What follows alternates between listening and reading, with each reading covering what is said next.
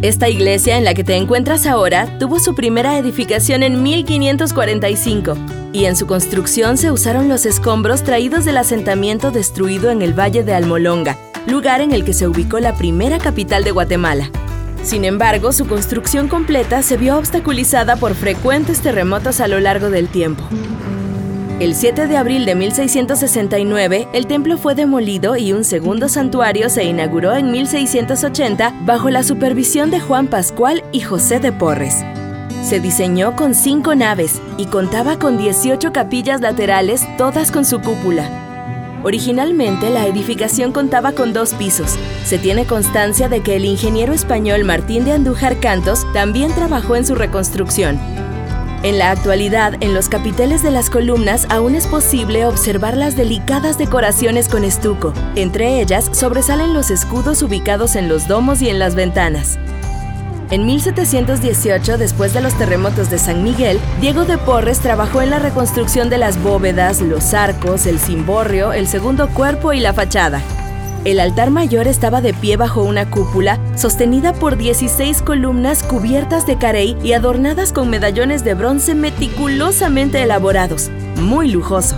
Sobre la cornisa se colocaron las figuras de la Virgen María y los doce apóstoles esculpidas nada más y nada menos que en marfil. En 1743, esta iglesia fue elevada a la categoría de Catedral Metropolitana.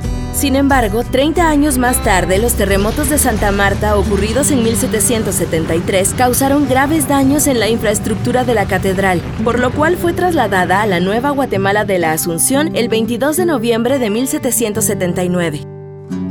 Los retablos, muebles e instrumentos que pertenecían a la catedral se dejaron en el lugar, pero en 1783 fueron retirados y almacenados en el edificio de la Universidad de San Carlos que se encontraba frente a ella y en la sacristía de la parroquia El Sagrario.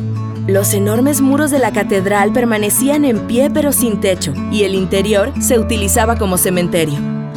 En 1804, el arzobispo Peñalver Cárdenas tomó la decisión de crear la iglesia El Señor San José en Antigua Guatemala, Dentro de los bienes transferidos a la nueva parroquia se encontraba una imagen del Señor del Descendimiento, la cual ha sido venerada en esta iglesia desde entonces. En 1806, el presbítero Rafael José Luna, quien era el cura de San José, propuso la idea de usar las ruinas de la antigua catedral como una nueva parroquia.